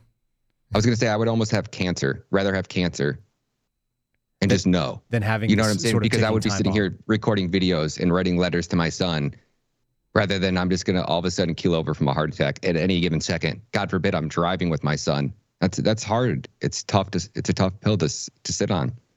I- so if, I do Yeah. think that there's there's a high probability that human beings have always adapted and overcome. There are people that live inside the cordon near Chernobyl, you know, that are getting hit with Mhm. radiation that would kill. Like if you walked into it, you'd be dead, and if you stayed there for a couple hours. But they grew up around it. They've always been in that area. They were born with it, and uh, and they they survive. So human beings are infinitely adaptable. We've kind of seen. And so at least there's that, and then maybe that's a, a little bit of a solace. Like I, that is a that is a dark proposition to, to deal with every day. And I know people. He's not just saying that. Like that's that's in Ryan's head um, because this has been something that is brought up. You know, we don't talk about it all the time, but I know that it's something that weighs on you. Um, I want to. You, you talked a little bit about the slaves didn't work on Sundays. um, when when the U.S. had chattel slavery. This is today is Juneteenth. I, I brought that up to you yesterday. Had, had you ever heard the holiday Juneteenth? Never. Do you ever remember anybody celebrating Juneteenth? No, I had no idea. I thought it was like a like a sweet 16th birthday or some weird thing for trans us tranny people honestly. I like that. Uh, so i'm gonna i'm gonna give you kind of a quick background and history on uh, on juneteenth for for the listeners that don't know and that are that didn't grow up hearing about it which i obviously did not. I grew up in california. I grew up in texas. Um, i had i heard rumblings of juneteenth when i was a kid but it wasn't something that was a big deal. So juneteenth is June the 19th. It is kind of run together and abbreviated into a thing that is called Juneteenth. That's the way that they, they phrase it out. And so June 19th is the date in 1865 at the end of the Civil War when 2,000 Union soldiers made it down to Galveston on the southern coast of Texas. And they came in and they showed that um, the Emancipation Proclamation had happened two years prior and that all the slaves were decreed to be free. And then they set about the busy work of releasing the 250,000 or so slaves that existed in the state of Texas. And so that's the, the, the basis of Juneteenth. Now, it's always been kind of a Texas thing because Texas is big on its own history. Um, I'll actually tell you a funny story. When I was a kid, I, I, was born in California, moved here. My mom was born and raised in California, grew up, went to all the schools there. And so when she got to Texas, I was in third grade, and she went to the to the uh, principals and the and the teachers and stuff. And she said when are you guys going to learn california history? You know about like the missions and stuff. And she didn't realize that every state sort of teaches their own history. They wouldn't all mm-hmm. teach california history. It never even occurred to her which is kind of funny. It's kind of charming. So she had no idea. She was like why aren't they talking about the missions up and down the uh, the california coast even though we're in texas? Cal- texas had its own missions. But um, but Texas was big on teaching those history. I don't even remember learning about Juneteenth in Texas history, and I have I don't have a photographic memory, but I have one of those memories. Like my parents will call me up and ask me about a fight they had when we were in when I was in fifth grade to try to figure out if I remember what the details were, and I, I generally do. like that's kind of like my curse. Um, I always laugh with my wife. I, she's like, "How do you even remember stuff like that?" And I was like, "Well, I, I never smoked weed when I was a kid, and that's probably why." Like, but part of it is just a natural gift. You know, we all have this thing. And so, for whatever reason, that's the story of Juneteenth. It was the release of slaves two years after the fact. Um, some people refer to it as Black Independence Day, that they were liberated, um, you know, across the country. It was sort of the last outpost because Texas was the end of the frontier at that point in many ways. And so, getting down there and releasing the slaves across America. So, the thought process behind it, I think, is good. I think the idea that we celebrate, you know, one of the great atrocities in American history being eliminated, I think that's great. I think that's a, a fantastic. The problem is, is the person who did it is such a controversial individual on the political right that we've got this Joe Biden figure who signed it into a federal holiday. So that right now it's a I don't know if the banks are off, but I know all the federal employees are off. So we may have some extra feds listening on their own time. Um, all the guys that are our listeners are getting overtime if they uh, if they're getting paid to be to be in our chat room right now. Uh, you're talking about 2021. This got signed on, and it's to me Juneteenth being signed as a federal holiday over some of the other holidays that we should have had. Maybe like something about 9/11 would have been timely. Uh, obviously, this could have been a long time coming, but it almost feels like a Hillary hot sauce in the handbag kind of thing, kind of a pandering holiday. And I'm not sure if it's the thing that makes sense to. Uh, if it took so long, why did it take so long? You know, who was clamoring for this to be a federal holiday? That sort of thing. And knowing that stuff and kind of hearing that, what do you think about uh, you know as a national holiday? Where does it fit in your in your sphere? I think that I think that everything that Joe Biden does is designed to trigger conservatives, because this is a topic where you say one wrong thing in a tweet, you wake up, it upsets you, and you tweet out something racist or something, you know, uh, anti-Semitic, and then boom, you're deplatformed. I feel like half of this, everything that they do is designed to to silence as many conservative voices as humanly possible because we're going to be the ones that are going to stick up and speak out about it and when we do we're getting nuked off the face of the internet every everywhere we look yeah, and then one of the things that you sent me early this morning, and I, I got it in, you know, Catholic Vote had a, a piece on this. My my father sent me one. There's all these shootings that are happening and they're in predominantly gang related, you know, black culture t- stuff, which I don't think is the majority of black people in this country by any means. And yet it's the one that gets the most play. So we had 20 something people shot, at least one person killed in San Diego, which is wild. Um, you had another almost 20 shootings and a couple of people died in Chicago, which is sort of like a regular weekend. um, which is also sad during the summer. You know, they have over 235 homicides so far in the city of, of uh, Chicago. And so much of it, I feel like it's, it's got to be related to the fact that there is a father problem. And it's not for lack of celebrating Juneteenth, which I think is maybe maybe the the the lower end of the scale. Maybe Father's Day is the one that ought to be the national holiday. Luckily, they kind of coincide, so you get a long Father's Day weekend. But uh, it's something to be said about this this lack of men being present to show young men how to be men. What do you think? I, I agree, Kyle. I think I think that the system is designed to to separate separate families, especially. Like I remember I moved out of my house when I was the first time when I was like 13. You know, moved in with my girlfriend and you know, my mom's like, "Oh, you you want to smoke in the you want to smoke in our house? You don't live here. This is our roof, our rules. You don't like the rules, move out." Mm-hmm. You know, and my girlfriend's mom let us smoke cigarettes, and at the time, like looking back at the mindset that I had when I was 13, it wasn't family, family, family. And then I look at like how indoctrinated I actually was and how great my parents really were. Mm-hmm. But society wasn't wasn't teaching us that. So I feel like that there's a there's a major problem when the government itself is trying to separate families and they're no longer teaching like what do you call it? Like the nuclear family? Yeah. It's no it's no longer taught. They're trying to pretty much do everything that they can to destroy that. Be a single mom raise your kids you know or don't have kids. I, I don't know man. I think i think everything's just a big psyop now yeah i think uh, uh, the faith in institutions i had a conversation with tracy beanz about this the other day and uh, Tracy Beanz from uncoverdc.com, excellent, you know, editor there who also sort of had a strong, she's always been sort of a good presence, but I think uh, post COVID is one of those things where the people have been turning away from the so-called traditional media because they've lost the faith of the of those that are consuming it. They're out there pushing a narrative that is no longer true because the blind faith is gone. We can't just look at things and go, oh, obviously they know what's best. Fox News knows what's true. CNN knows what's true. Doctors know what's true. People are looking and questioning all of it, and they've eroded that, and they did it on purpose in some ways. Um, and one of those things they've done is trying to act like families are not one of the most important things that you can have.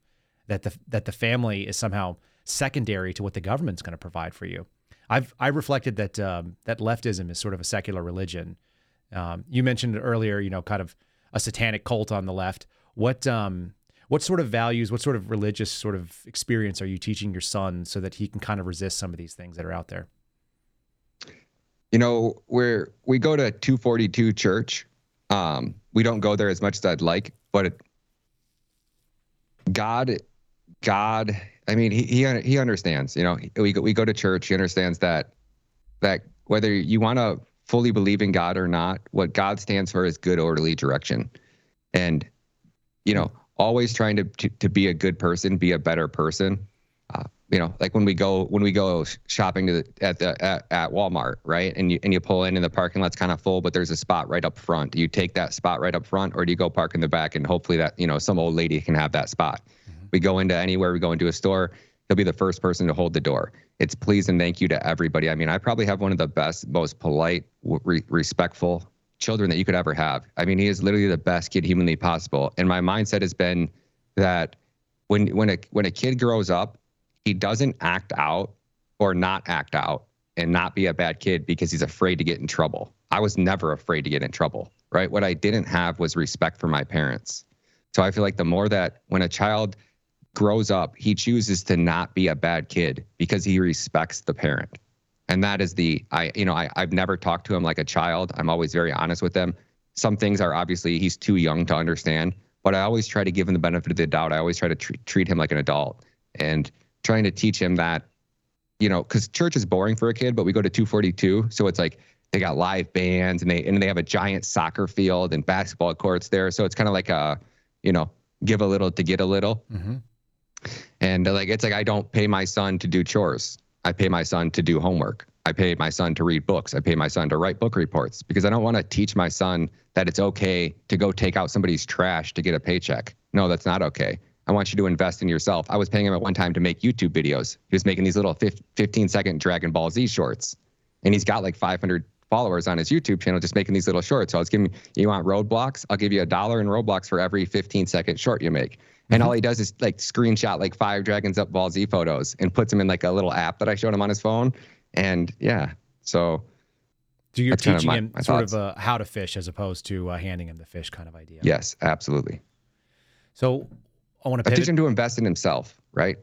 Yeah. You read a book, you're gaining knowledge, and you're going to use that knowledge later on in life. So if you're willing to take the time now and invest in yourself, you're only going to become that much better in life, if that makes sense. Yeah, I worded that wrong. I think it made sense. And the thing is, I've never considered the idea that uh, paying your kid to do chores was a it, that's an interesting frame for me. I'm going to meditate on that. Um, I, I, like walking away with uh, things that I haven't thought of before, and I haven't thought of that. Uh, I do like the idea that there are certain things you do just because it's the thing you do to be in our household, and I, I think I learned mm-hmm. a lot of that. I mean, there was I, you've got to maintain your space around you. Do you notice? this is just a random um, musing I have, but I think it has to do with fatherhood. I think it has to do with families. Do you notice that people that are in our age bracket are not mowing their lawn or taking care of their yards in the way I remember seeing when I was a kid. Did, was that a thing in your in your growing up that people took care of their their property in a different way than they do now? Oh, absolutely. My grandpa would cut the grass twice a week. I mean, to the T. And like sometimes even like the like the lines had to be straight. Like I couldn't drive. Like he would get mad when I'd he'd pay me like ten dollars to cut the grass, and I would drive in like circles and all over. He'd be like, no, like the lines have to go this way and that way, and like all the weeds have to be pulled, edging have to be trucked, mulch has to be out. And now you just go through subs, and it's like you can just tell people just don't they don't have that pride because they're not going outside and spending time with their neighbors. Like that's what people used to do. On the weekends, you'd hang out, you'd enjoy with your neighbors. Everybody knew each other in a subdivision. The kids would all go play roller hockey at the end of the sub. And now we're just not being raised with those same values. So I think it's the the fact that we we're not spending as much time with our neighbors and we're not going outside as much and we're not actually enjoying life as much or the fact that people, like I said, are working two jobs just to get by, just to put a roof over their kid's head. Do they really have time to go out and cut the grass and weed and do all these things? Yeah. What do you think? Uh, maybe so. I'm I'm I'm curious about that. What do you think the changing was? What was the point that changed that over, where people stopped seeing their neighbors? The work, the fact that, like even when I was a kid, on certain holidays, like if you got presents on Easter, good luck finding batteries for those toys it was hard to find a gas station that was open on Easter. Mm-hmm. I remember getting Christmas presents and not even be able to go use them because I was out of batteries and there was literally absolutely nothing opened. And at one point they tried to boycott like Walmart or something for forcing their the people to work on Christmas Eve or Christmas Day. So it's it's I think it's just society. I think it's changing. I think that they, they're trying to make that the normal. Instead of people standing up and going, Why the hell am I working seven days a week? Why? Oh, that's right, because corporations bought everything. And it's just this giant circle of of work seven days a week, and then maybe you can retire at sixty.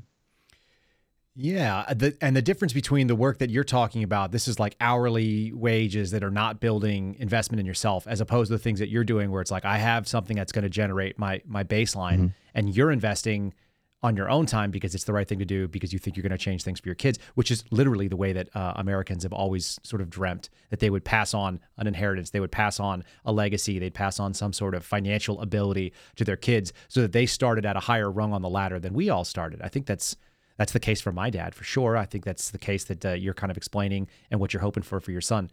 Hourly jobs are not going to get you there doing that, doing 7 days a week. Well, you can't even save in fiat currency which is something that's drastically different than our parents' generation. Like back before the 70s, your parents could literally save in dollars and they could pass that wealth on to the next generation. Mm-hmm. You can no longer save in dollars.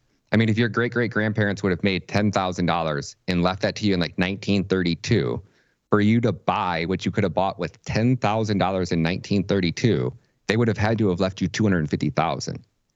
But if you would have gone, if you would have went back to like 1970, you know, that 10,000, they would only had to left you like 30. Does that make sense? So in yeah. the last like the erosion of our currency years, dramatic. and then especially in the last, you know, we're got we have five percent inflation. If people don't understand what that means, that means that you're val- you put money in the bank, and you're not getting a five percent raise every year. You are technically making less money than you made the year before, and that and that's the that's what the inflation numbers that they tell you.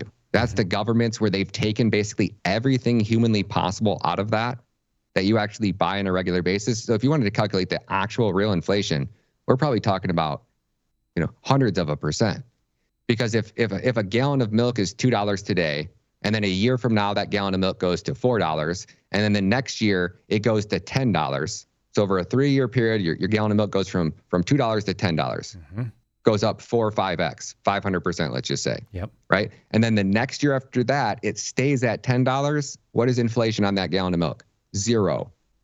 $10 to $10, right? So infl- just because inflation is coming down, nothing is getting cheaper. Right. It This just means it's not going year. up at 9% like it was. So Yeah. it went from 9% inflation to 5% inflation. Things are still going up at 5%, which is insane. Did so you, can't save in you can't save in dollars if you're a firefighter, a first responder, a medic, a teacher, the people that are most important to society. You can no longer work a 9 to 5 and put dollars in a bank and pass wealth on to the next generation. You literally have to learn how to go home, become an expert investment or an expert investor and figure out how to put your money into an investment vehicle because if you don't, you will be lucky to retire, let alone pass on wealth to the next generation. And that's how you know the system is absolutely broken. What's going on with Biden, Trump, like none of it really matters if you break it back down to just our currency.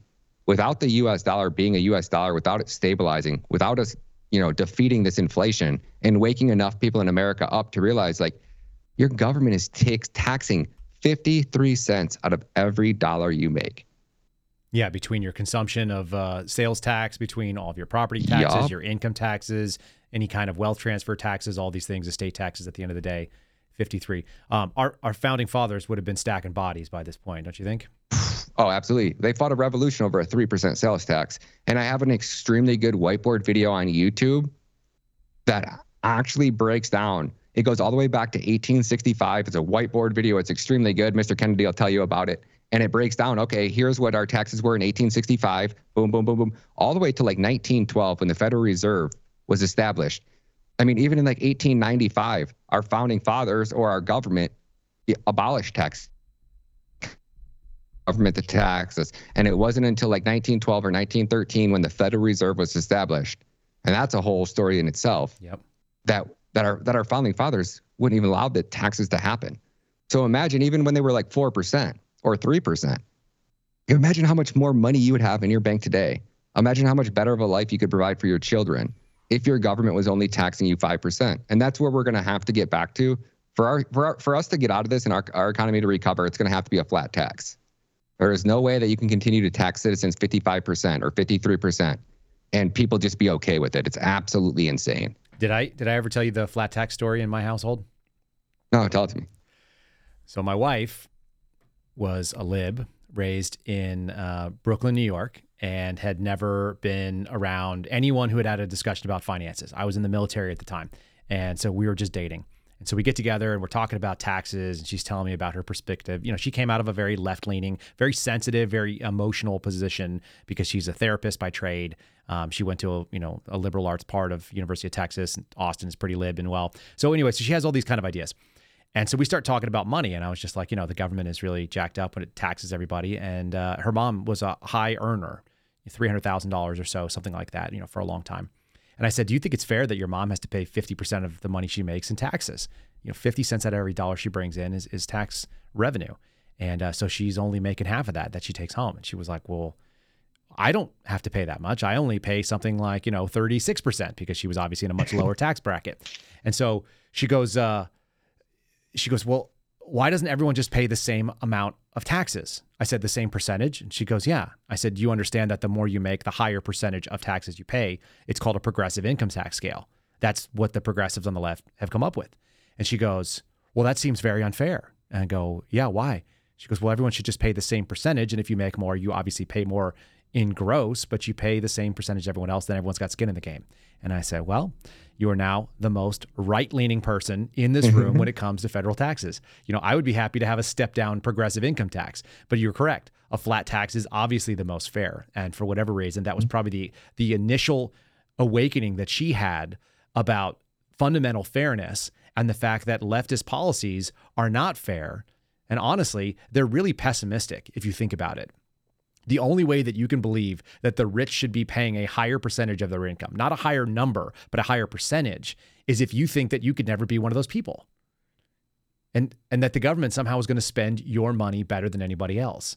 And so anyway, I just thought that was really funny. And it's it's one of those small awareness moments. You can have them with your kids, you can have them with people who are young, and uh, they can understand fundamental fairness is there. There's nothing fundamentally fair about a leftist sort of position and uh, and and that's one of them. And like I said, it was an awakening for my wife. And then uh, you know maybe three months later, she was telling me, well, if everybody in Mexico just wants to be in the America, why don't we just conquer Mexico and all Central American countries yep. all the way down to the Panama Canal? And I'm like, whoa, whoa, whoa, hey, warmonger, take it take it easy there. but um, but it is it is a kind of awakening moment for people when they realize that their money is not reasonable. It's not being used to the best effect. And then think about this. Think about the welfare state. Think about how much money it takes just to send out welfare checks, the apparatus that's behind setting up all of the payment processing and all that. That's all government waste because it's totally inefficient. And it could easily be done by people who would volunteer to do so at charities and churches and things like the way that has always been done in human history. So we're kind of backwards. I want to, um, I wanted to share that. Then I want you to tell me why is Trump your guy in 2024? You and I go back and forth about this. I have a lot of misgivings about anybody in politics.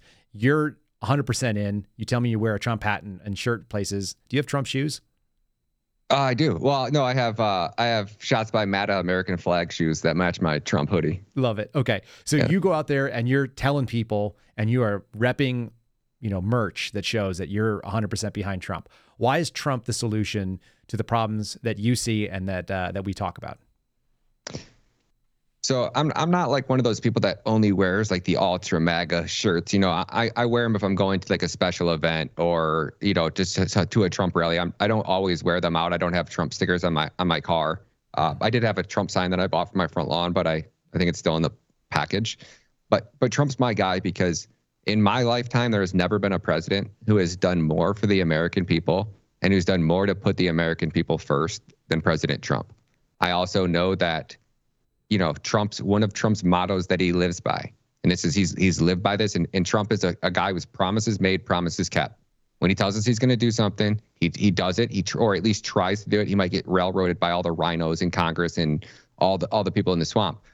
But Trump's been screwed, right?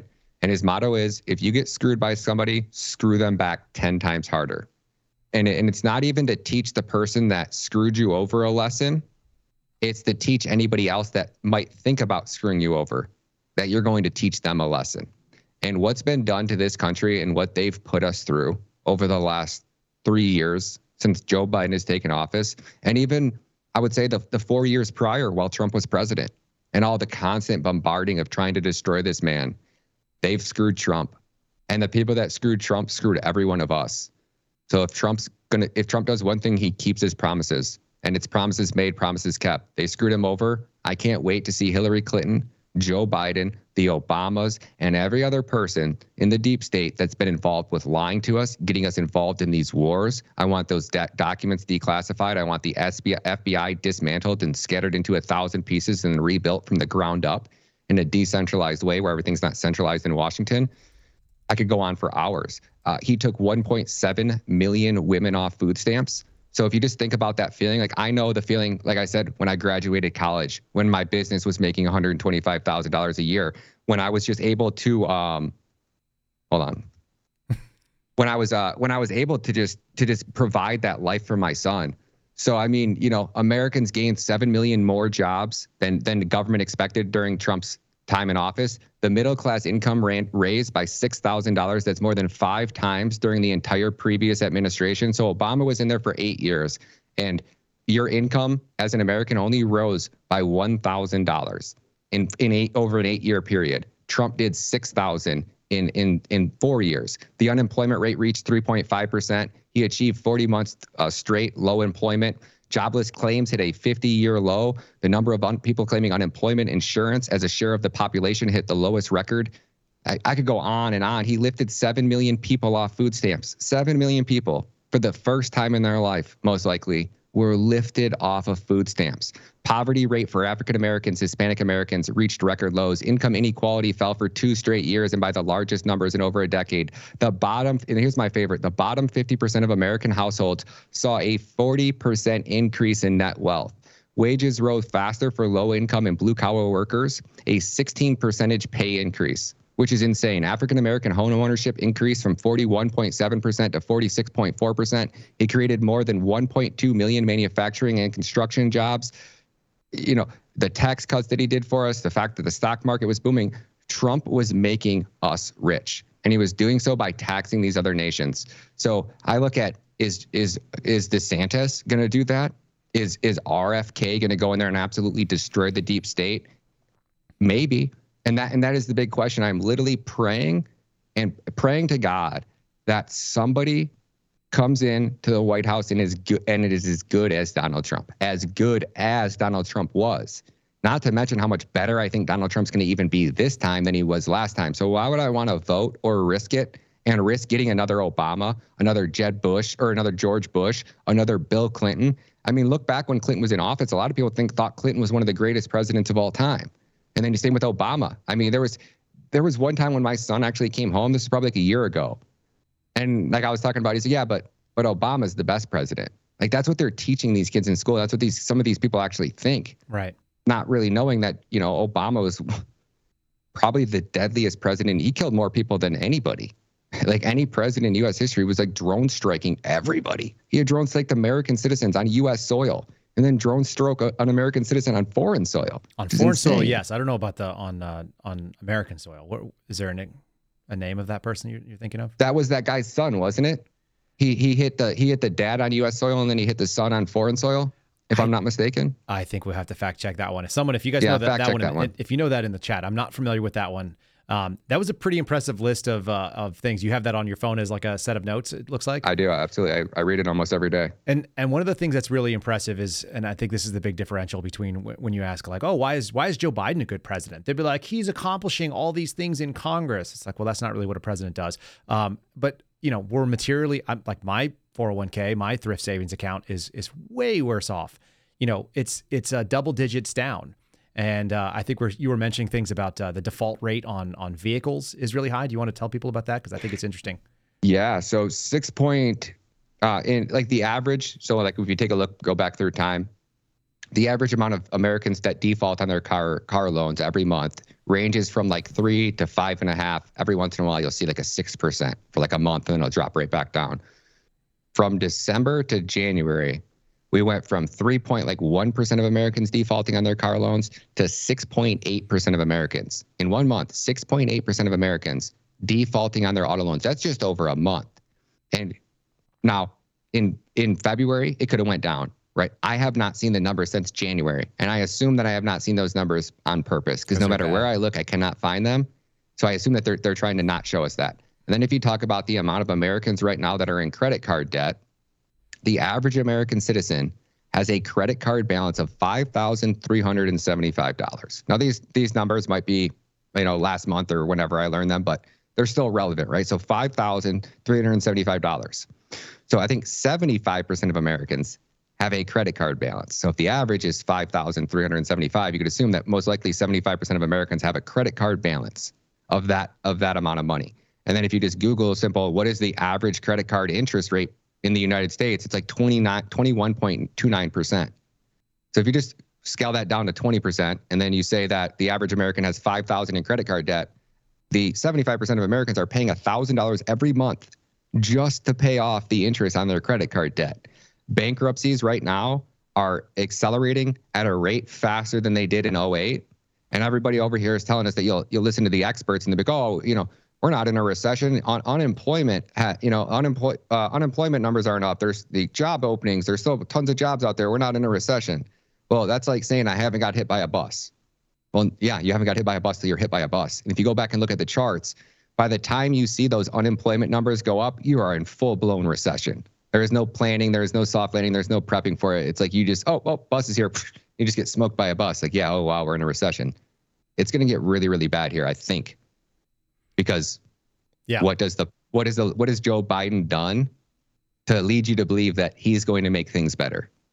Well, we haven't seen anything that's been better. Uh, in fact, even my my brothers, who are all pretty left leaning, have been mentioning things like, "Hey, man, you know my my savings, my uh, my investments are doing poor. Well, we we need a, a, Republican president in. They don't like Trump, but there's something funny when people on the left are looking at their their bank accounts and going like, "Geez, God Almighty." Um, you know, what are we doing? And uh, this is a guy that's put, you know, radical gender ideology far above like basic, you know, fiscal solvency, and we're not doing it. So I, I appreciate that you have some, you know, even if people disagree with what you're saying, they have to refute the facts that you're bringing to it. I don't have any feeling or uh, emotions about numbers. And uh, that's kind of the thing you have to have if you want to vote for guys like Joe Biden. You know, the, the feeling stuff is like he's obviously backing things like pro-abortion stances and trying to put federal dollars behind it and and really changing the fundamental fabric of our country. But when it comes just to the nuts and bolts of finances, I hope people vote with their pocketbook and look around and say, "Am I richer or poorer than I was a couple years ago? Is gasoline a reasonable price since we've dropped off the energy independent spectrum?" And uh, I don't know. I like it when uh, when people come and they say, "This is my guy, and here's why, and these are the numbers, and this is the performance record," and they're hard to refute. It's very weird to me that somebody would support this other guy for so-called uh, class and decency. And we'll we'll put out a video tomorrow that you have, have been working on very very hard and put many hours into for people to kind of see just a quick taste of what the uh, the hope and decency looks like in this particular administration, which is um, it's not there. I don't know. Like it's just not it's not the thing that we thought we were signing up for. Maybe uh, maybe tell people where they can catch your show, where they can follow you, all those kind of things. This kind of commentary is is what you what you do. These are the facts and the and the numbers you bring to bear on it. And uh, and obviously, I wanted people to have a real world experience of you know how you got there, how you became someone who was interested in politics, and, and what your uh, your credibility is on the background when they when they go and listen to your show. Uh, thanks, Cal. You can find me on LFA TV. You guys can see the poster uh, behind me. I'm over on LFA TV. It's exclusively on Rumble. It's a new up and coming news network. One of the greatest news networks I think that that you'll find out there. We have we have no filter. We don't hold back. Uh, Jeremy Herrell, he's the CEO of LFA TV. He's never once tried to censor me, tell me what I can say, can't say. It's just all about truth and honesty. So it's a great place to find an alternative, uh, an alternative take on what the mainstream media is trying to brainwash you into believing. I also do a lot of stuff on YouTube as well. My YouTube channel is Ryan Matta. You can find me over on Twitter at Ryan Matta Media. You can find me on Instagram at Ryan Matta News. Search Ryan Matta pretty much on any platform. I'm on almost every one of them with a different end because I've been deep. You know, at one point they were all Ryan Matta or Shots by Matta, but I've lost so many. I've been deplatformed by so many that you know I have to come in with the second best, I guess. And you're on uh, Truth Social at Ryan Matta, just the straight name, correct? Yes, sir. Yes, sir. And what time is your show on LF uh, LFA TV? LFA TV, it's called show It's called Matta of Fact, and it's on every day at 2 p.m. I'm kind of jealous that your Eastern. name that is so it's so um, applicable to adding like a cool, clever phrase at the end of it. I don't have anything like that. if I said something about Seraphin, it'd be like Seraphin, some kind of shark fin soup or something, and I'd, I'd have to really stretch to make something clever on there. Um, all right, folks. Well, you can follow Ryan. I'm really appreciative that he spent some time with us today. I think that uh, I think there's some value in all the things that he's had to share, and the, and the key thing too, I think, is that uh, this country needs fathers. Ryan is one of those fathers, and so I'm very appreciative of him spending some of his time during the work week. He has been working on the behind the scenes, so don't be surprised if you hear more from Ryan and see more from the two of us, kind of building this stuff up. And uh, thanks for what you're doing, bud.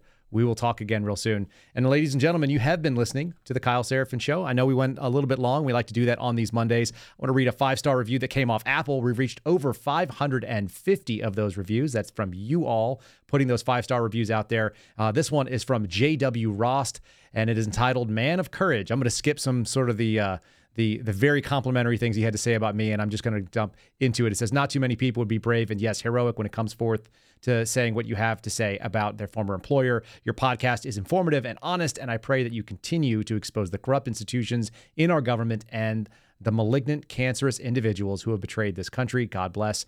Uh, God bless you as well, J.W. Ross. We're appreciative of all the prayers that people are doing. That is what keeps us aloft here in many, many ways, and it keeps us uh, going along. I want to thank all those who join us in the live chat. Again, you can join us every Monday, Wednesday, and Friday at 9:30 on Eastern Time. That's going to be those of you who are on the far side of this country. Those of you who are in the middle of it, what I call Texas America and the center part, flyover areas. Uh, you can find us at 8:30. That is Central Time. And uh, and if it's in California and you are so motivated, I believe it is 6:30 right now before the time change. Very early in the morning if you want to come in there. So make sure you join us with a cup of coffee. And uh, please support our sponsors. Like I said, you can uh, check out patriotcoolers.com. You can check out catholicvote.org. The uh, notes are in the show description, and uh, I really do appreciate my guest again, Ryan Matta, for joining me today. Folks, we will see you again on Wednesday with more of the Kyle Seraphin Show. Thanks for listening to the Kyle Seraphin Show, streamed live Mondays, Wednesdays, and Fridays on rumble.com slash Kyle Seraphin. Follow Kyle on Twitter and Truth Social at Kyle Seraphin.